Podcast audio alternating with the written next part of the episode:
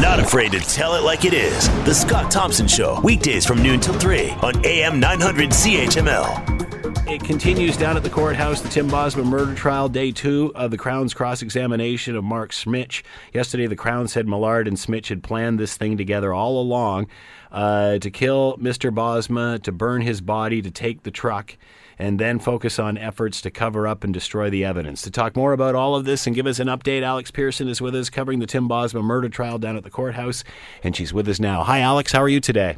Hello there, sir. I'm good. A question from a listener: Who's paying for Smich's and uh, and Millard's lawyers? Would we know that information? You, you, the taxpayer. Welcome to the world of taxpayer-funded uh, court cases. Um, I would think that this is a legal aid. Uh, I can't say categorically because that would be confidential, but the good, you know, chances of him being able to afford a lawyer like this in a trial matter like this is next to you know nil. So what most people do is get legal aid lawyers, which um, many assume are not good lawyers. That would be wrong. Some of the best lawyers in this country are uh, offered through legal aid, which means they get a capped rate. But again, it's paid for by the tax rate uh, payers. So uh, Dellen Millards would be paid for by him because he's got the money. But a guy like Mark Smich, clearly a uh, career criminal and uh, drug dealer, didn't have any money. So the good people of Ontario are paying for his defense. Some have commented on why he would have such a good lawyer, but uh, as you no, said, no, no, that, that's a complete misnomer. There are many great, great lawyers, many I know, all are part of legal aid. And So- uh, is, d- does every lawyer have to do a portion of this, or do we know that, or is it volunteer? How do we do it? It's not volunteer. I think there is some kind of obligation. I'd have to, Yeah. I'd have to actually look into that. But no, I mean, but, but this notion that you know you only get a crappy lawyer on legal Yeah. aid is absolutely Hmm. categorically false. Now, are you going to get someone like Marie Henein? No, she's a thousand bucks an hour. But uh, I think it's up to four hundred dollars an hour they charge through legal aid. And and the challenge for a lot of lawyers who get a legal aid case um, that happens to be long is that it, it interferes with other cases and they don't get paid until the case is over. So a lot of times when you do this kind of work, they're out for months and months and months footing the bill uh, until they can claim that money back. Uh, all right, let's talk about what's happening today. It seemed yesterday, with what you were telling us, uh, that Smich was almost agreeing with a lot of what the Crown said. It's incredible. Once Honest to trapped with the evidence. Well, it's almost like he's. It appears from our perspective that he's kind of given up. It's gotten to the point where he's just kind of like, mm-hmm. He's not even fighting back. What we saw in Nadir Sachak's uh, cross-examination, where he got quite mouthy. Um, Craig Fraser has been absolutely superb in his cross-examination, concise, clear, to the point, direct, and all he's doing is putting Mark Smich's words right back to him. And it's hard to argue with your own evidence and your own text. It's really hard to argue. And I think Smich is almost like that mouse that is so cornered right now that it's just like, what else is he going to say? It seems like uh, the Crown is presenting evidence and then allowing uh, Smich the opportunity to comment or or explain. And if you can, as you mentioned, you can't argue with what's there on text or the evidence. Yeah, like he, he in the last couple of um, exchanges, he has stammered and stuttered and tied himself almost into a knot, and then just gone like gone, yeah. it's Yeah. actually quite extraordinary. But what the Crown did do today was put forward its theory as to what happened on May 6th. Mm-hmm. And the Craig Fraser, I mean, bottom lined it and said there was never a test drive on May 6th. And he never, Tim Bosma, never stood a chance. Because as soon as Dellen Millard and Mark Smich got into that 3500 with him, he was shot and killed within almost seconds. So this theory that Mark Smich put out there that they parked the Yukon in a nearby field, which would have been maybe a two-minute walk, uh, and even less as a drive. Mr. Craig Fraser put to him today that, in fact, as soon as you pulled in that field where the Yukon was, so just a field kind of away, you shot and killed Mr. Bosma in that very same field. And then instead of this U-turn, Mr. Smich said he claimed that Mr. Millard did a U-turn with Mr. Bosma in the truck, and then they pulled away, and he followed behind the Yukon. He said that never happened. You shot and killed Mr. Bosma right away, and then you both peeled out of that field together, and then you got to the Bobcat in Brantford, and you had to change the body positioning around so that you could continue on, and also pitched out the cell phone at that point. And the reason they got to that is because we go back from uh, to testimony way back uh, in February of a neighbor named uh, Rick Bullman. Right. And it seemed like nothing evidence at the time. Yeah. But boy, were we all looking back at our notes today and going, oh, wow. Now, in his testimony, he said that every night he walks his dogs around the you know the parameter of Right. his farm Mm-hmm. and he says oftentimes he would see people pull in and dump garbage but it would always just be one pickup truck on this particular night of may 6th he said it was suspicious because he saw two trucks pull out. Did any of them do a u-turn?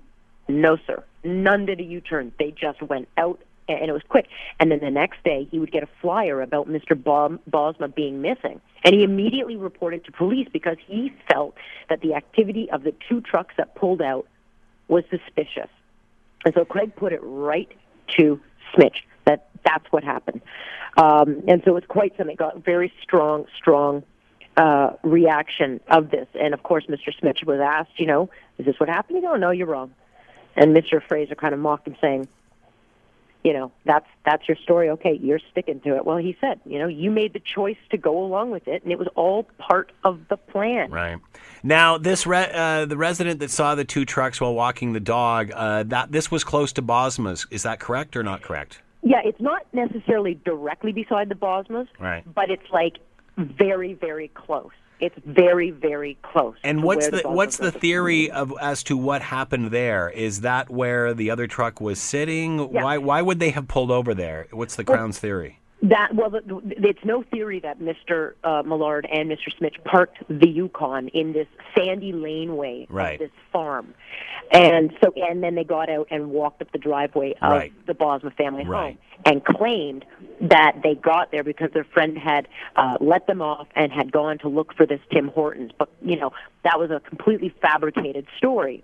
Mr. Fraser says you pulled out of the Bosma driveway with Mr. Bosma, you turned, you went back to that field where the Yukon was. So maybe. So this was the place where- 35 second drive. Yeah. So this what so this site where the farmers saw uh, that's where they had hid the first truck and then went up to Millar, or sorry up to Bosma's and then came back and picked the truck up at that location. Yeah, so they drop the Yukon off, go to the Bosma, Right. pick up Mr. Bosma, pretend they're going for a test drive. Instead, there is no test drive. They Mm-hmm. go right back to where the Yukon is parked, shoot and kill Mr. Bosma, Right. according to the Crown. Then Mr. Uh, Smich gets out, follows behind in the Yukon. Both trucks leave, and then they stop at the Brantford Bobcat, where the Crown alleges they. Re, you know, they had to change Mr. Bosma's body. They had to kind of reorganize themselves, pitched his cell phone, and then went on to the farm from there. Wow. Yeah. So that's their theory is that Mr. Bosma, and it's always been um, known that Mr. Bosma, in this case, that it's become clear that he, he was likely dead within 15 minutes of leaving his home. But the Crown goes further to say, no, within like two minutes, he is dead. Now, lots of questions were asked. You know, did Mr. Bosma say anything, any kind of conversation? Did he appear uneasy with what's going on? Mr. Smith, of course, can't recall any of those details. But I tell you, it was riveting Man. hear this come out. And so then we go through, you know, more, um, you know, texts and conversations because don't forget, Mr. Smith claims that Dell was a lunatic. Now we call him Lunatic Dell.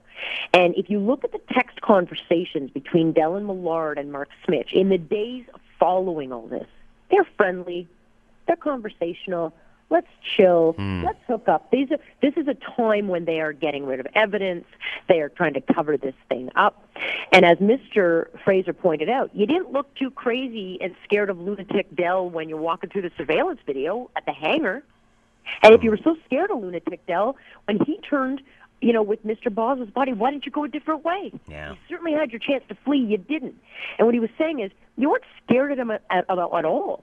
You were going to burn evidence. You were going to get rid of stuff. You were partners in crime. You did what killers did. You concealed evidence, and that's what killers do. They cover their tracks. And then Mr. Smith yelled out, he said, Well, no one was supposed to die. It was just supposed to be a theft of a truck. And then Fraser said, Yeah, but someone did die, and someone was burned, and your hands are all over it. It was something else. Wow. Something else, yeah. Wow. Wow. Ah, holy smokes. So where are we now moving forward? How does this continue on? Where did you leave off before lunch? Well, we're actually almost finished. Uh, Mr. Fraser says he only has a little bit more to go, but really, it's it's this text conversation about the covering up, and Mr. Fraser pointing out that there was a meeting between Mr. Millard and Mr. Smich on the 10th, just before he got arrested. It was a 50-minute meeting where Fraser alleges you, at that time, you know, you knew the jig was up, and Dellen needed you to get rid of the murder weapon and get rid of the drugs, and that's what you were talking about. And he keeps going back to the texts that show you know, and the evidence of people like Matt Hagerman, uh, Andrew Michalski, all these people who say, well, he needed a toolbox, and Fraser's cornering him again, saying, you wanted the toolbox. You arranged it because you wanted to get rid of the murder weapon, hmm. the drugs and the murder weapon, and that there were conversations with this guy Issue, that's his street name, Issue, the guy that sold Dellen Millard the gun, that Mr. Smich, who apparently is so fright, fright, frightened of Mr. Lunatic Dell, was trying to help him get in touch with issues so that they could get rid of this gun. But again, what is so important for the jury to see is that at no time during these texts, and, and we now know that Mr. Smich and Mr. Millard spent up to 10 hours together in the week following Tim Bosma's death. If you're so frightened of lunatic Dell, you're not going anywhere near him, let alone asking, hey, yo, yo, yo, yo, what's up? Can we chill? I mean, that these are texts. I'm not making fun of. This is how they no, talk to each no. other. I mean, that shows a level of comfort, a level of yeah, I want to be with you because you're my bro. Hmm. Is that how you would talk to someone who you're terrified of? Wow. Any more on location of gun? Did that come up at all? No, we're we're uh, probably going. We're just getting really to the gun uh, part of this as to where it went. Um, but again, he he has his, his cross examination of Mr. Smith. Put, put Mr. Nadir Sachak aside. For anyone who is concerned about that cross examination, you need only listen to the last day and a half of the Crown's cross examination to really, really put into context Mr. Smich's story about what apparently he says happened that night. His cross examination has been, I think, devastating, hmm. Mr. Smith. There's a reason it can be a risk when you put your client on the stand, and I think this is what we're seeing now. Uh, it, it sounds like someone may crack in this at any time. Uh, just because well, it, it's so intense. Are we naive? Is that too Hollywood? No, no, no. I don't think you're going to see Mr. Smith collapse or anything. But what I think you've seen is, I mean, literally, Scott, he has not argued back really on anything. And this, nope, didn't happen, didn't happen, this snipping and the sniping yeah. we saw with Nadir Sachak is not happening with Craig Fraser. Yeah. I think he realizes he's met his match. And every time he comes back with it didn't happen, he's presented with his own words, which you really can't dispute. And uh, it's gotten to the point where he's just kind of like mumbling his answers. And I, I mean, look, He's been on the stand for a long time. Yeah. It's almost unheard of to have someone cross examine this long. So he's tired and fatigued. So that's probably playing a role. But there's no question. Uh, Craig Fraser has done an immaculate job in this cross examination. Immaculate. Uh, reaction uh, from Millard at this point when he sees uh, Smich wearing down this way? There isn't much. I think they're both tired, mm-hmm. um, and I think uh, you know I, I can't speak for Mr. Millard, but yeah. we're not getting any animation from him. I've hardly seen him do anything other than just kind of listen and write things down. He did not testify.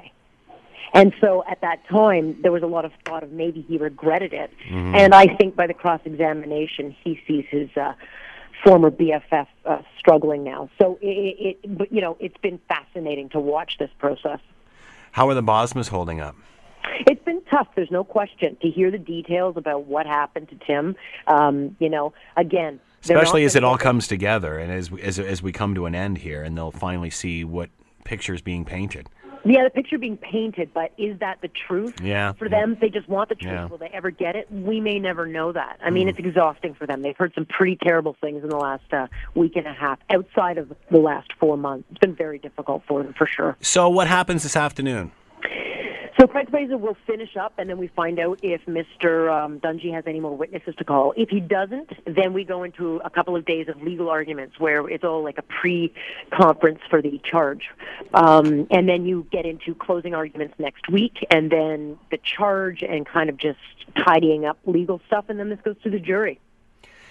Uh, after this finishes this week, if this finishes off this week, and uh, and and there's just legal arguments, is the jury involved in that in any way? Are they no. out? Out. No. So the lawyers would be meeting with the trial judge Right. to go over what they want and they think needs highlighting in the charge. The charge is when the judge breaks down everything for the jury of how they can come to their conclusion, of how they can come Yeah. to first degree, how they can come to an acquittal, how they can come to a lesser degree manslaughter or second degree. It's really, really complicated. It's the part of the trial I hate the most because it's very technical, but it's crucial that they are armed with all the knowledge they need, and that's what's going to be discussed in the next couple of days. So what the lawyers want, what the Crown needs to have, you know, put in, and how the judge is going to present the charge. It, there's still a ton of work for the legal minds in this case to do in the next few days. Alex Pearson has been with us covering the Tim Bosma murder trial down at the courthouse, day two of the crosses, uh, the Crown's uh, cross examination of Mark Smich. Alex, as always, thanks for the time. Much appreciated. My pleasure, sir.